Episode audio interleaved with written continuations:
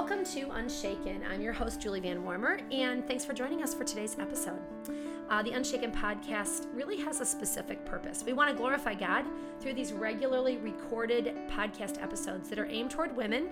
We want them to promote the truth of God's word as all sufficient and also support the belief statements of the Women of the Word ministry of Christ the Word Church.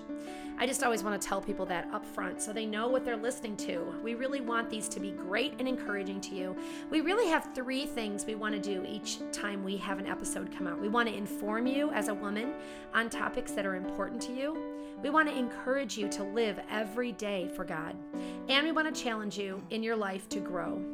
Uh, I love podcasts because they are kind of a new, unique way to get information to people. So I hope that as you listen in your car, at your house, in your headphones, that you're being encouraged. And these podcasts are just a mixture of personal interviews, which we're going to have one today. We're going to have some recorded teaching events, and we're going to talk about some current event things here and there throughout the seasons. Uh, please take a minute and head over to your favorite podcast directory, such as Apple Podcast, Google Podcast. Hey, we are even on Spotify. And subscribe to our podcast. It really, really helps us out because we, and you can even leave us a review. It also helps you out because you get notifications of new episodes that drop each and every week. Uh, and new episodes drop every Thursday. Of course, you can always go back to our archives and you can listen to any of our episodes that you may have missed, or if you're like me, sometimes you might want to re listen to something. So you can go back and re listen to an episode that was encouraging or helpful. The amazing part about podcast that I love is you can listen any time of day, any time of night, anywhere you are. I love that. And you can come back and listen to the second half if you didn't get to finish it all. Hey, as I mentioned a minute ago, this podcast is under the umbrella of the Women of the Word Ministry of Christ the Word Church. All of our social media falls under this title, Women of the Word CTW. So you can find us on Facebook and Instagram. You can head over to these accounts and you can follow them or like them. Uh, these pages cover all the ministries that are under the umbrella of Women of the Word Ministry of Christ the Word. Um, this includes our mom to mom ministry that happens monthly. It's a great ministry, and we have um, showcased some of these talks on the um, podcast. We also have a great, humongous conference um, that's held each March called Regarding Him. And we also highlight those talks. But if you are local to Toledo, we would love to have you come join us. And lastly, we have our blog, which is called Planted, and it comes out each Tuesday. You'll find some great encouragement on that and important topics for women too. So, hey, follow us on Instagram or Facebook. So, this topic though is called Everyday Faithfulness. And um, I'm really excited about this one today. I think it's going to be a great conversation. Recently, I read an article about Johnny Cash. You might know who he is, probably, um, and his wife, June Carter Cash. If you don't know them, which is possible. um, he's a famous musician and songwriter. He sang country, rock, folk, even some blues type music. Some of the most famous songs he had were like I Walk the Line, Daddy Sang Bass. I, I, might want to start singing these. And the famous Ring of Fire. Now, now I'm going to sing them in my head. According to this article that I read, Johnny was a troubled but devout Christian. He often performed at the Billy Graham Crusade in the 70s, and his wife sang along with him. One of the songs they sang at these crusades was One of these days I'm going to sit down and talk to Paul. I tell you what, I think I'd like to sit down and talk to Paul. I think that'd be great. An interesting thing about Johnny Cash is that he and his wife died about four months apart. She died from complications and heart surgery, and the article said he actually died from a broken heart. Now, we know no one dies from a broken heart. I actually have a nurse today on the episode with me, so we'll ask her about that if people do. Um, but he actually died from complications to diabetes. But this got me thinking about people who die close together because I've heard of lots of people who die within like 24 hours of each other, couples. Um, I don't know where Johnny and and his wife June ended up. I don't know if they were true believers or not. I don't know them. I do think it was pretty crazy that they were married for 35 years and they were both famous. Uh, that's unusual in the world. Usually, there's a lot of divorce. Um, I will say that I often equate faithfulness with marriage. I think when someone's been married for a long time, I think they're being faithful. But I think today we're going to talk about how faithfulness kind of can be a part of our life in lots of ways, not just in marriage. Um, and we're going to talk about how it looks for a Christian to live a faithful life and how God perfectly exemplifies the topic of faithfulness. I've brought on with me a good friend, today. Her name is Kylie Ersham. She and I have been friends for a while now. And uh, I think we've been on Bible study for like five years, I think. Our kids are friends. And I have to tell you, Kylie has a really good story to tell. And I think we're going to get some really good insight on the topic of faithfulness. So, welcome, Kylie. Thank you for letting me be here, Julie. I always ask you some things so our listeners can get to know you. So, uh, tell us a little bit about you, about where you live, and what do you do all the time? What fills up your days? So, I'm a wife, a mom, a daughter friend, a nurse, and believe it or not, a farmer. That's a lot right there. um, so, in the mornings, I get the kids on the bus and I take a shower. And believe it or not, a shower is um, something I do every day. So it's an easy time to remember to pray. Mm-hmm. And um, I press play as well on my Bible app. And so I can listen to uh, quite a few chapters. And it's something that I remember to do every day because of my shower. And then if you listen to more chapters, it just allows you to stay in the shower longer, right? Yeah. I had to listen to seven chapters today. So I was in the shower for 15 minutes. So that's the start of my day, and um, then I'm going to bed. I have no idea how it happens that fast, uh, but I go to bed and I think, where did the day oh, go? Yeah, all the middle gets mixed up. Yes, yeah. yeah. It's crazy, and it sounds like all your your hats that you wear, from mom and wife and farmer and nurse, all those things, they just eat up your day. Yes. yeah. yeah in good ways, yes. not bad ways, yeah. but good ways. If you could have a yummy snack, like no calories, no health issues, you could eat anything you wanted, what would you eat? So if my husband was home, we would go on a Mexican date because oh, yeah. Um, it tends to be on the cheaper side, but also it's our favorite type of food to eat. And then recently, my husband stopped at Gordon's and brought home those delicious frozen cookies and he totally is sabotaging me oh, and no. the rest of our house. like, are you talking um, sugar cookies? Are you talking Christmas cookies? Christmas cookies with frosting. oh yes, yeah. That that means you empty the box quickly. Yes. You keep feeding them to your kids in their lunches so you don't eat them, right? Yeah. okay, so today we're going to talk, Kylie, about the topic of faithfulness, and I'm really glad you're here with us. I always want to start with kind of like um, some foundation. So let's talk about what's a definition of faithfulness? So I looked on Google. And, oh yeah, Google is where we look for everything, right? Right. and um, Google says that faithfulness is being committed to someone or something, loyal, truthful, and dedicated. Okay, that's a good definition. I like that. Um, what about um, what is the Bible? Does it give us a different definition?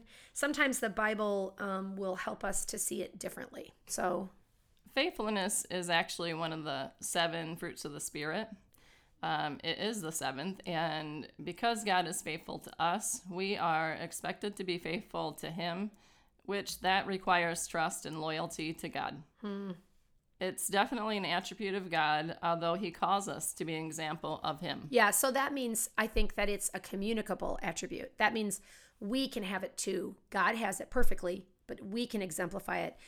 But there are some attributes that God has that we can't have, like we can't be omnipresent. Yes. Although definitely. as a mother, that would be one that would be really nice. Yes. to be everywhere all the time, right? Yes. Um, that'd be good. Okay, so what are some examples from the Bible on faithfulness? One of the first examples that comes to mind is Mary. Hmm. When the angel came to Mary and gave her the news of um, a baby in her belly, not only a baby, but the um, Savior of the world, it would be God's son she had a huge risk of giving up her husband and possibly her life even at that time. Yeah. And in her immediate response, she says, May it be done to me. Wow. The next example I think of would be Joseph. And Joseph, he gave up immediately respect and hopes of the beginning of his marriage at the snooze. And yet, when he is directed to follow through with accepting Mary as his wife, he re- readily did so. Mm-hmm. Quickly. Like, yes, almost yeah. immediately. Another example is Sarah. Like from the Old Testament? Yes, yeah. Okay. So Sarah was married to Abraham, and she was uh, noted to be very beautiful. Hmm. And she obeyed her husband by saying that she was his sister to in order to protect everybody. And because of this obedience to her husband, she was blessed in her old age with hmm. her son Isaac. Hmm. Yeah, those are good. They show some very specific faithfulness. And faithfulness is part of obedience. Like there is a part of obedience and faithfulness. They kind of go together. Mm-hmm. Yeah, it's interesting how these um, character qualities kind of blend. Um, but was Sarah perfect in her faithfulness? Absolutely not. I, think that's a great example. She kind of messed up a few times. I remember when in the story, when she was told she was going to have a child, do you remember what she did, Kylie? She laughed. Yeah, so she was not faithful. She didn't trust perfectly, which I think is good. Not that she didn't trust perfectly, but because we don't trust and we don't have perfect faithfulness. And yet God used her. Absolutely. Yeah. Okay, since we talked about the Bible's definition, uh, what, Kylie, is the world's definition of faithfulness? And where do we see this in the world? So the world's definition is similar in some ways, but it's a more me focused role that we fulfill. So, like, you can have faithfulness to be a good wife, a good mother, a good worker with worldly consequences instead of godly consequences and direction. Okay, so um, it sounds like what you're saying is it's kind of a heart heart issue, right? Like um, we could be faithful to a cause or to our job because it's the right thing to do, or we might get promoted along the way, but or we might feel good at what we're doing, but that isn't the same type of faithfulness that God calls us to have in the Bible. He calls us to be faithful to bring glory to Him. Yes. Which, of course, it's good to be good in your job, right? Yes. And it's wonderful when we're promoted Yes. or when we are known as a as a faithful mother, for example. But I think there's an important part about looking at our hearts. All right, so Okay, so Kylie, I know that in your life you have dealt with some challenging things. And um, I know some of your story, but our listeners don't. So, how has God shown you faithfulness in your life? Well, I guess I should start this um, question with a little description of me. So, this is how, um, as my life has continued to grow here, how I would describe myself. So, number one, I am self sufficient. I've felt that way my entire life, even though I, I know it's not true. Um, I am educated, although I'm not the brightest crayon in the box. and I have a sense of always being in control. And I have really never been a fearful person. And then cancer. Hmm. I was 39 years old and I had five kids. The oldest, which was probably about 13, and the youngest being four. Wow. And suddenly the things that I felt that defined me was, were quickly taken away. Hmm. So, to be very quick on this um, aspect of my life, I was bleeding. They couldn't find out the reason. They had me swallow a little pill, which was actually a camera. I got a phone call from the doctor shortly after that. And this is part of the weird part because, like I said, I'm not a fearful person, but I can specifically remember exactly where I was standing and what I was doing when the doctor called me. And he said, basically, I needed to go to the University of Michigan and it would be an urgent consult because he didn't want me to continue to bleed. So once God got me there very quickly, I had lots of scans um, prior to surgery. I had the surgery that I had, the surgeon was expecting a different kind of cancer. So he left my lymph nodes in. And then I realized that it wasn't curable. The complications of surgery started happening. Believe it or not, I started having seizures, which I was like, where did this come from? Yeah, that is scary. And then the cancer symptoms came back. Wow, that is so. That's like so much fear. You have no control. Yes. Yes, I lost pretty much everything that I felt defined me. Hmm. So that's the bad stuff, the trial. And now we can go on to God's faithfulness to me. And I can actually see his hand in almost everything, almost every aspect of that trial. To begin with, I, like Julie said, was in a Bible study with her and many other godly women that were very compassionate and um, also dedicated to prayer. And they also gave me scripture to focus on. And one of the first scriptures that I actually really um, loved was Philippians 4 6. And we'll talk more about that later. So now I want to talk about some specific ways that I can definitely see God's hand in all this journey. So, number one, I didn't bleed to death. Number two, the camera pill that I swallowed finally showed something mm. to give us some answers. And because of some certain circumstances, they actually did CAT scans from my brain down.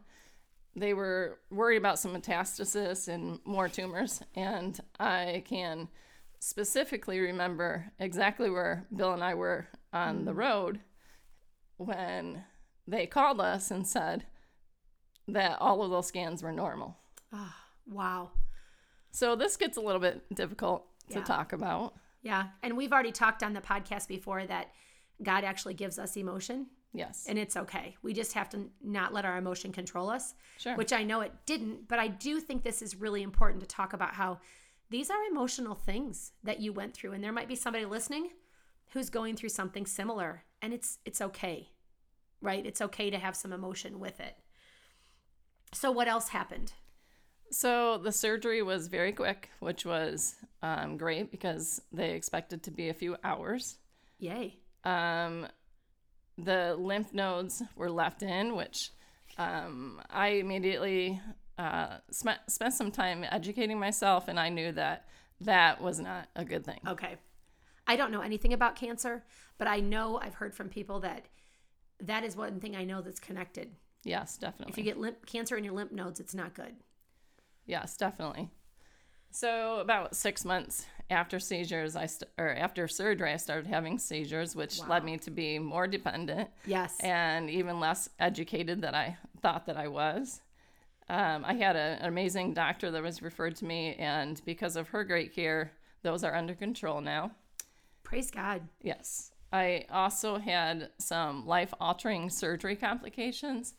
And because of those complications, I decided to further my care and find more direction. Okay. And then this is the weird part that Julie and I have talked about. So, my husband Bill is a nurse, and he's been a nurse for, gosh, 20 plus years. And that's what you do. Yes, that's I'm what I'm doing. nurse too. Yeah. So, given that experience, it is extremely unusual to be given an offer of um, a flight to Denver with a free conference, free flight for one person, free lodging, and free food. And right prior to Bill finding out that he was nominated for that to go, I knew of probably the world's best surgeon for this specific type of cancer was in Denver.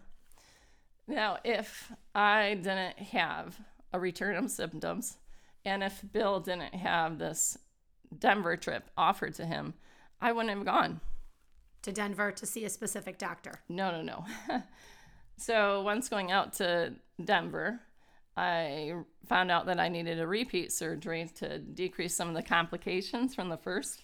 And while he was in surgery, he removed and found some cancerous lymph nodes. Hmm. So that means, Julie, that I have a slower progression of the cancer. Okay.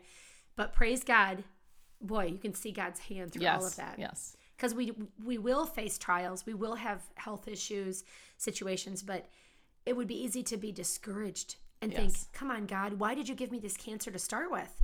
Why are you not being faithful to me?" But actually, what you saw, what you just told us, was all the ways that God was faithful to you, even in this challenge. Even like giving your husband a trip out to Denver so you could go too. Yes. Yeah. That's amazing. So I realized I needed to be faithful to God because He was being faithful to me. Hmm. I needed to trust in His goodness and focus on the times I can see His hand in all this. Yeah, that is really good to hear. It's um, very easy to think that when we are going through a trial that God isn't there. Absolutely. But he is actually there and he is actually ordaining things. He is actually sovereign over the trial and all the ins and outs. Yes. Even the fact that your husband was able to get that trip out to Denver so you could see, go out yourself and see the specialty doctor. Yes. Yep. So that's amazing. So all of this leads me to say that God was in power, God was good to me, and God also stripped away the feelings that I was self sufficient, that I was educated, that I was in control, and that I wasn't a fearful woman. Yeah. That's interesting how God through trials grows us. And that sounds like what happened to you. Yes, yes. Every trial I've ever had in my life, if they just lead me to grow and change, and I, which is good. I will say that every time I've been in a trial, I wasn't always wanting it. No.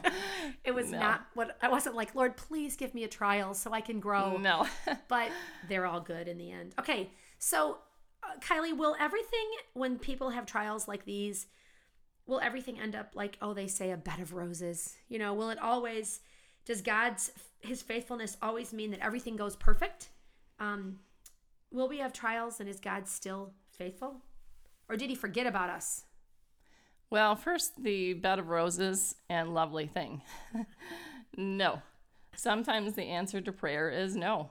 And trials can be hard and they're usually ugly. And they're also inevitable and have a purpose to glorify Him and point us and others to God. God can use the trials for us to speak of Him and to be a great example of what it means to be a Christian. Hmm. That's a good point. Good. And then Philippians 4 6, I said that we'd go back to that, but what it actually says is be anxious for nothing, but in everything by prayer and supplication with thanksgiving, let your requests be known to God. And the peace of God, which surpasses all comprehension, will guard your hearts and your minds in Christ Jesus. Uh, you know, Kylie, Philippians 4 is my very favorite chapter in the whole Bible. I remember memorizing this verse um, in the 19 like 88. My mom had needle pointed it and put it up on the bathroom wall, and I was doing my big 80s hair. So I was in there a lot and I memorized it because it was there and I read it every day, but it is such a good piece of truth. Yes, yes. And honestly, Julie, in the very beginning, it says be anxious for nothing. And I thought, huh, check. I don't have um, the struggle of fears that many women have. And I thought, okay, I'm pretty good. And then it said, but in everything by prayer and supplication. And I was like, oh, Yeah. how much am I actually praying and how much am I asking God to not only heal me, but bring me closer to Him? And then the Thanksgiving part was easier after I looked back at God's hand in all the ugly stuff and mm-hmm. could clearly see that. That made that the faithfulness easier. Oh, that's interesting. You know, one of the things you did as we talked is you kind of made a list. I'm a list girl. I love lists and fun pens. But you kind of made a list of all the ways you saw God's hand. What a really good practical thing for women to do when they're going through a trial is to keep a running list. So you can go back and see. I mean, maybe you didn't write it on paper, but you know, you could do that. You could write it in your journal or on a piece of paper on the side of your fridge. These are all the ways that I see God being faithful to me in the middle of this challenge and how great it would be for you to be able to go back and keep seeing those and reading those. That's an excellent thing. That's an excellent way to be thankful. Yes, we actually have a thankfulness book at home. I'm not always very diligent about writing in it, but this was uh, this journey was one specific thing that I um, journaled about, and then there's other things in life that were also trials. But um, definitely writing that down has been helpful, and it'll be a legacy for my children. Yes, it will be. I, I mean, you have how many kids? Five. What are you going to do? Photocopy it so they each get their own? I'm not sure. I haven't thought about that yet. you have to rewrite them, right? Um, you have to actually get it published. Yes. That's what you should get. Okay, so Kylie, um, you know, now that we've gotten through your story, which I really appreciate you sharing with all of us, how have you been faithful to God? You told us how God was faithful to you, but where have you seen victory in your own life about being faithful to God? Well, certainly some of it is in, I believe, God's discipline to me. Hmm. I had, for the first, well, one of the first times in my life, I had to learn to not be self sufficient and not be in control and be okay with that. Mm-hmm. And at first, I wanted to put my trust and faith in medical technology, in doctors, in certain care, in educating myself so I could stay on top of my game for my own body. Sure. I mean, that's what you do as a nurse is you trust in those things. Yes. Yeah. So I've learned in faithfulness to depend on God's goodness and his plan and his direction and to remember always to look back at the things and hands that he's done in my life through this trial which should and does focus um, on the future and takes away some of my fear. So i mentioned before that i've never really been a fearful person. In fact i you know i hear lots of different sermons on it and women's teachings and in my pride i thought well what's the big deal? Like just get control of your emotions. And um, especially in the day-to-day fears i didn't very have very much compassion. Right. and then through this, especially in the very beginning, I realized that fear is real. Like there's times that fear cannot be avoided. I specifically remember different nights when Bill and I, so at night is when it's the hardest, but um, I can specifically remember laying in bed and Bill and I just not having words, but um, having fear. And that, like I said, that's real and it's difficult to talk about. So it gave me compassion for those that have these fears for maybe trials that are as difficult as mine, maybe um, fears that aren't as difficult, but it definitely made me realize that fear is something that's real and it's also something that you can't stay in. So if you're wallowing in fear, you're maybe not being faithful to God in a way that He is to us. Right. I think that's really good that you point out the fact that, well, a couple things you said that I heard were the fact that there are times we don't even really know how to voice our fear. Like sometimes we know we're fearful, but it is um it's a little overwhelming. Fear can be overwhelming. But I love how you said you don't have you you don't want to stay there. No. You got to get out of it. And of course, Jesus is the only way to get out of our fear. Um, and it doesn't mean it's going to be quick. I'm guessing that getting out of fear is a process. It is, and when when a trial is prolonged and you go through different waves of different diagnoses and different um, physical feelings and um, changing in in care, uh, those fears come in waves, and it does seem to, if you look back at what God has done, the waves that are the fearful ones, they tend to last shorter times. Okay, so that leads me to the next question because you've shared a lot of victory. I mean, you've had some physical victory through all of this. You've been able to see that God has helped you with the physical end of your cancer and um, also with some of the struggles with fear. But, like, if I'm going to ask you about victories, I have to ask you about some of the struggles. And what specifically would have been some struggles that you had during uh, this challenge? So, one of the f- biggest struggles that I've dealt with, and that I'm, with God's help, I'm trying to overcome is this uh, weird cancer that I have is not um, curable. So, it's a fight for me to fear and or not fear the symptoms coming back, which means that I have to face it again and I have to do more aggressive treatments. And then there's um, the fear of missing out on life because of possibly a shortened lifespan, which I just expected to live till 85. I know you're a farmer.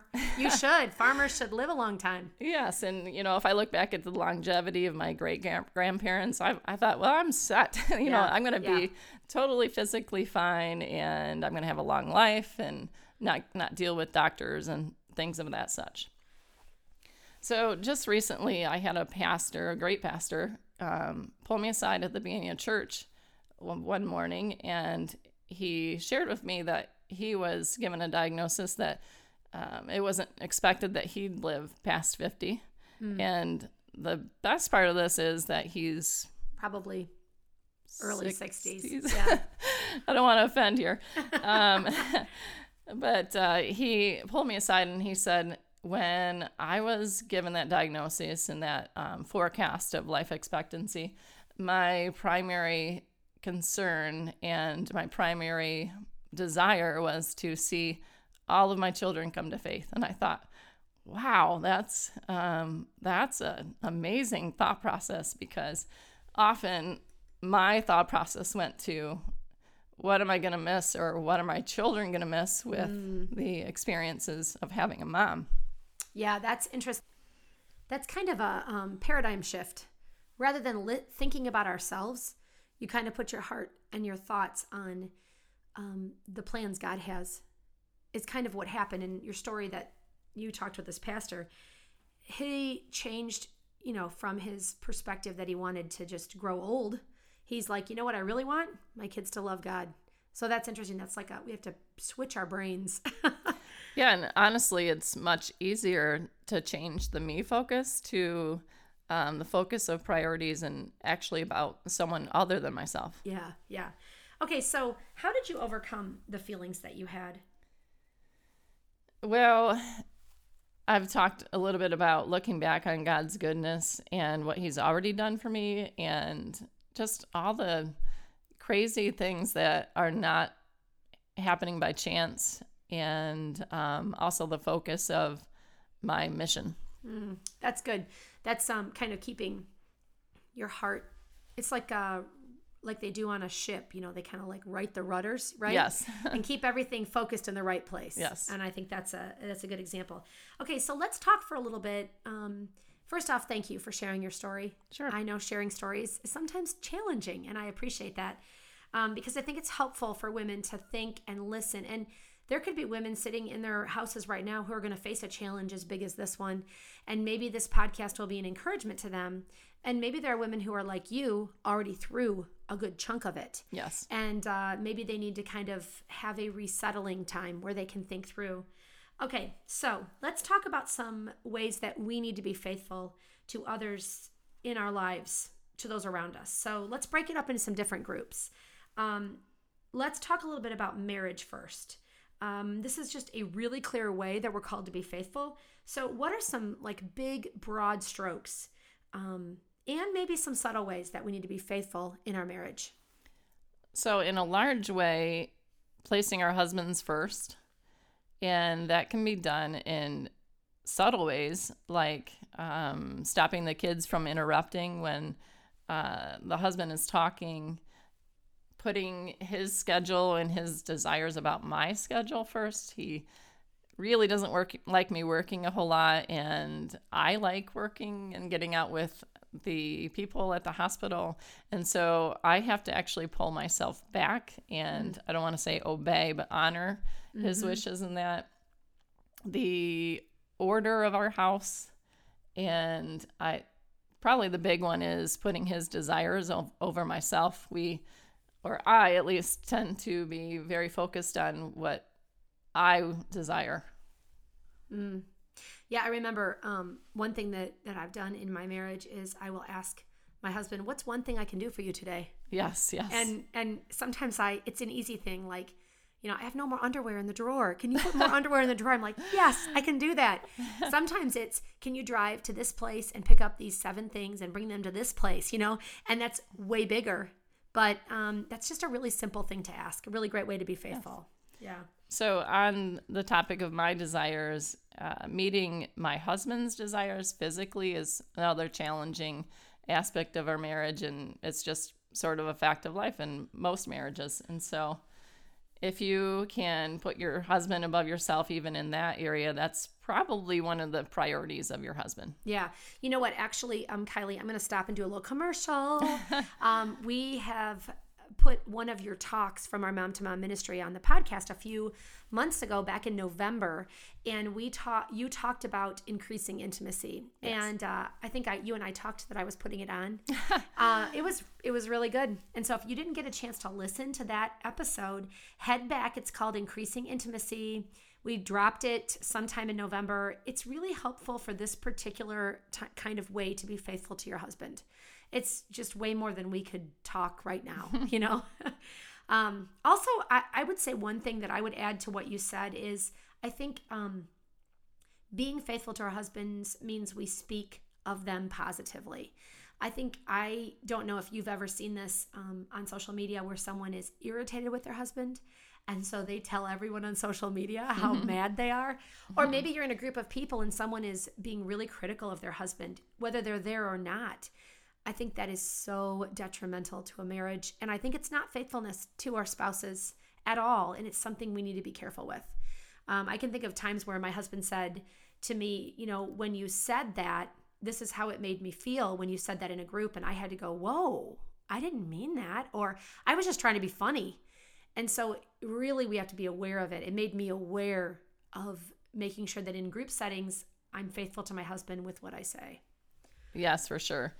Uh, one more example that I wanted to give about faithfulness to our husbands is not comparing husbands and not comparing what makes them feel loved. You really have to maybe even sit down and have a talk. That's what Bill and I did.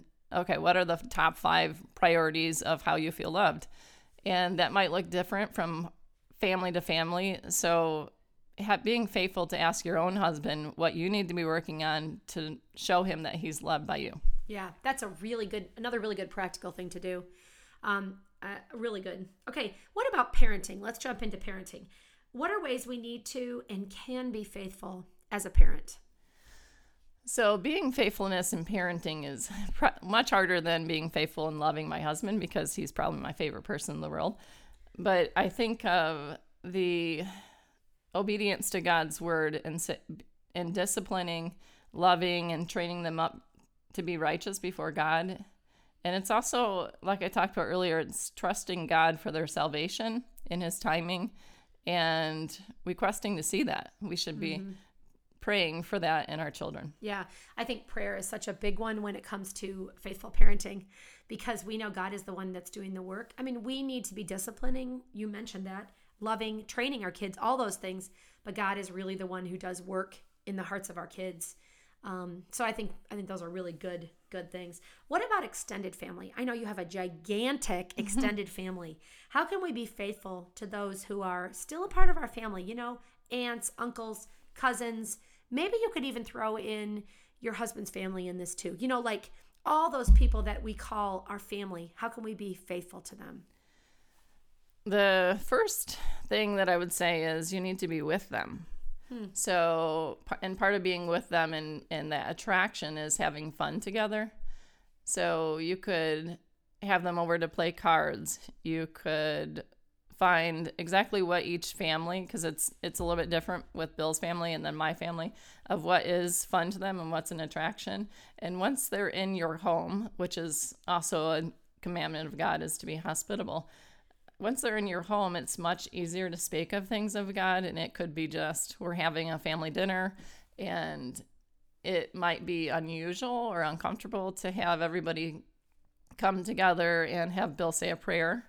And that's out of the norm for a lot of extended families. And that gives you a chance to speak of God. It can be also subtle ways of your language or your verbiage. It can be talking about a trial or talking about something that was awesome that happened to you and saying, Praise God. I can remember coming to this church and the term praise God was very formal. Uh, foreign. Foreign. Foreign. It was very foreign, foreign to me.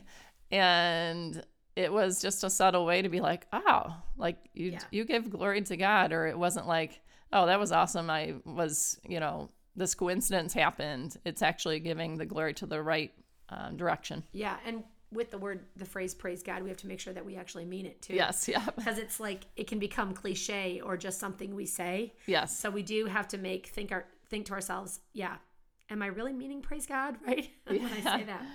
Okay, what about um at work. You work full time, correct, or part time? Part time. Part time. But you definitely have worked a lot of hours. Um, what about women who work outside of the home? Like, how can they be faithful at work? Work can be a little bit difficult, be, depending on what environment you're in. Um, Julie, you shared about working in a school district, and um, we'd love to hear your thoughts about how that has happened. yeah, well, yeah. I I will say that I've been the, throughout the past four or five years, I've been able to substitute teach. Boy, is that an interesting job to have.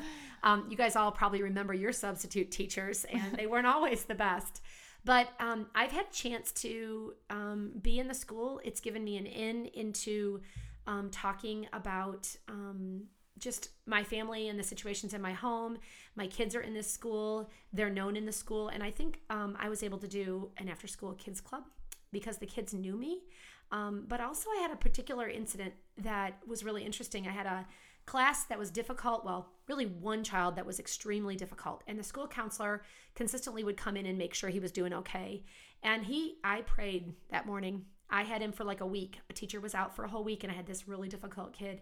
I prayed every morning that God would give me wisdom in dealing with this child and all the other kids because you might have a tough kid in the class, but you don't want to lose the other kids.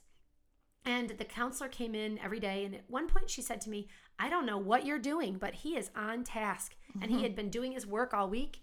And I thought, this is my chance and I was a little bit fearful, to be honest, about what I said. But I said, you know what? I don't know if you're a praying person, but I am. And I prayed to God that He would give me a good week with this child. And He has. And the look on this woman's face was a little surprised. but it has given me a chance to speak sometimes. And sometimes we have to do that. What about you?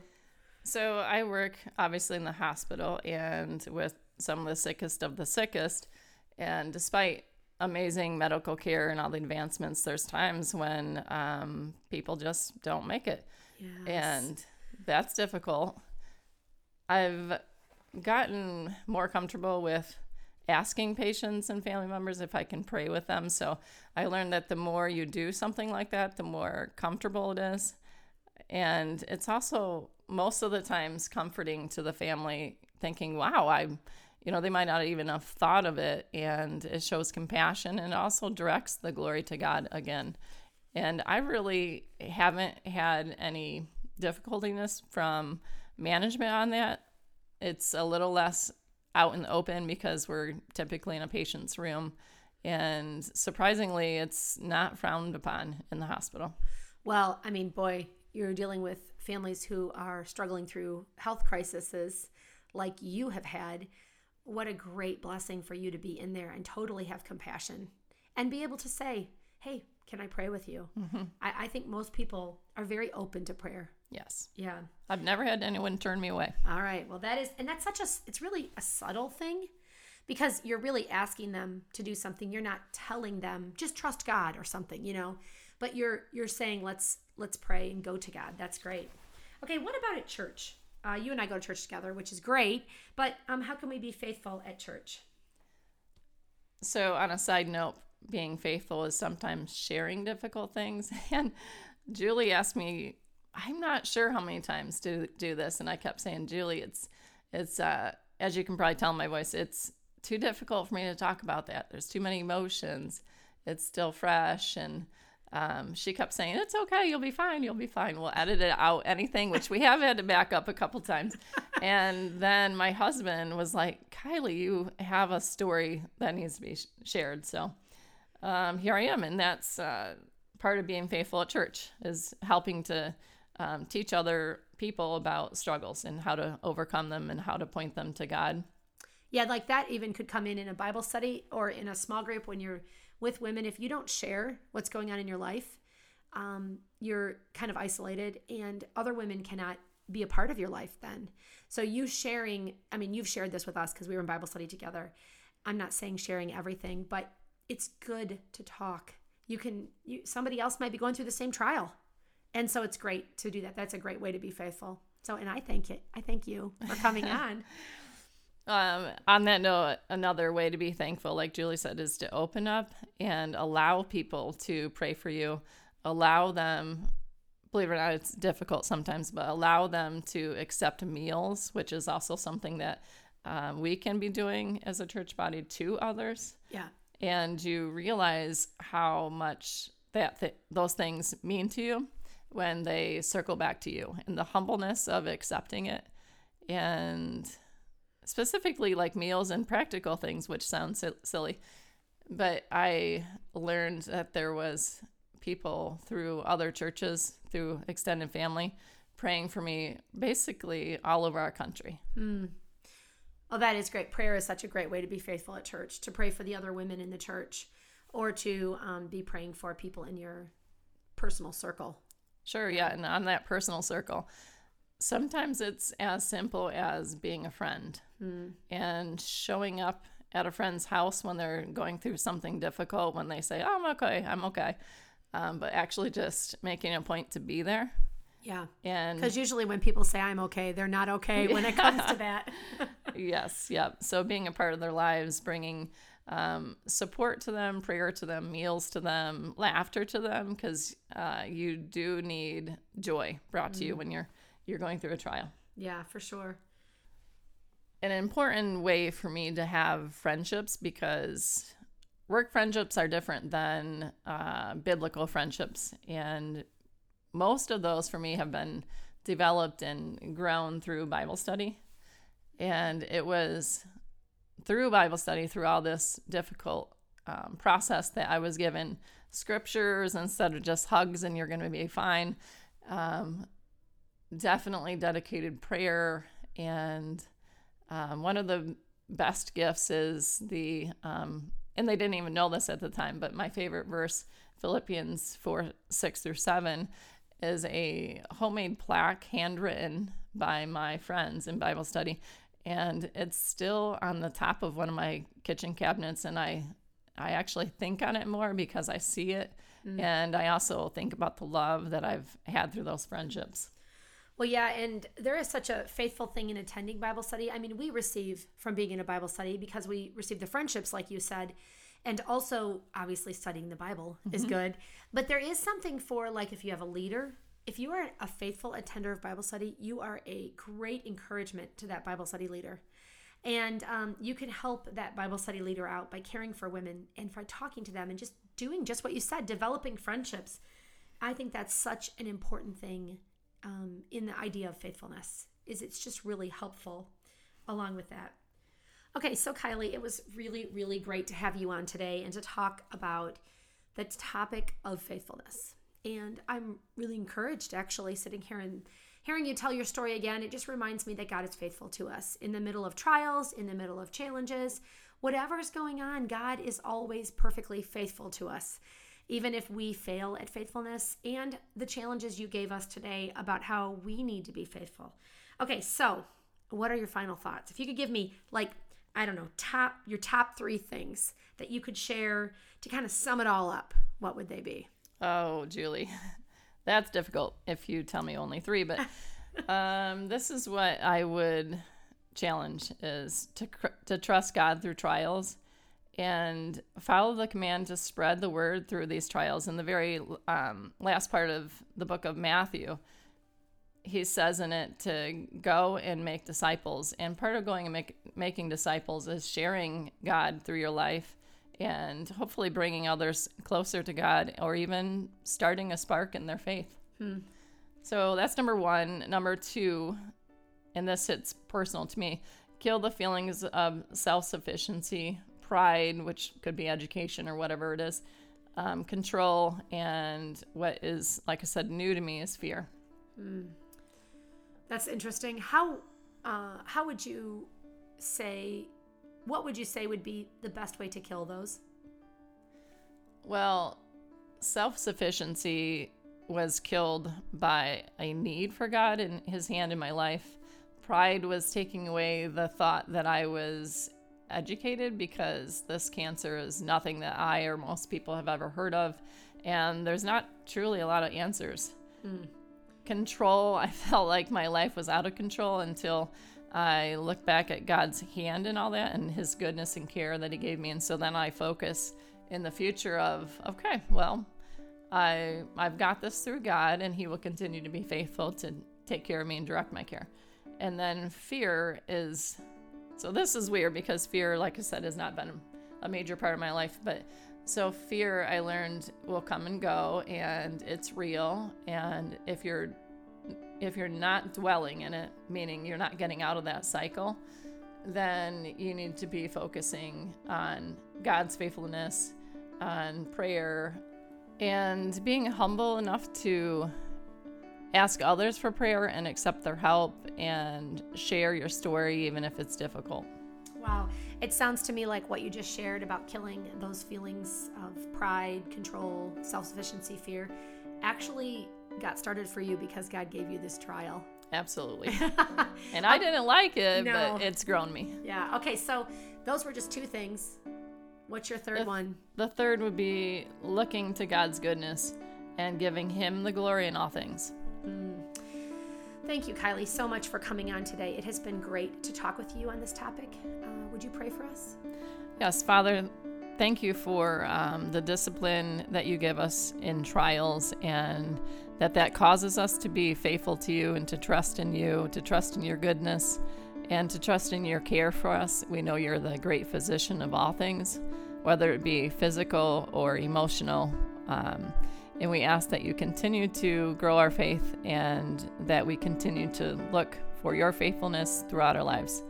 And I ask that you bless this um, talk, and I hope that it, I hope and believe that you will work in women's hearts through this. In Jesus' name, amen. Amen. Hey, thanks, Kylie, so much for coming on. And thank you, listeners, for listening today as we discussed this important topic of everyday faithfulness. I hope that it's given you some good things to think about and some good ways that you can walk forward. Hey, join us next week as we actually continue this kind of concept. We're going to be listening to a talk next week on the topic of trust. I think we've alerted. I think we've alluded to the fact that we can be faithful to God by trusting in Him. So join us next week as we jump into a conversation about how important it is to trust God in His timing. And remember, when everything around you is shaken, you can stand unshaken because of our rock and our fortress, because of God. Until next time.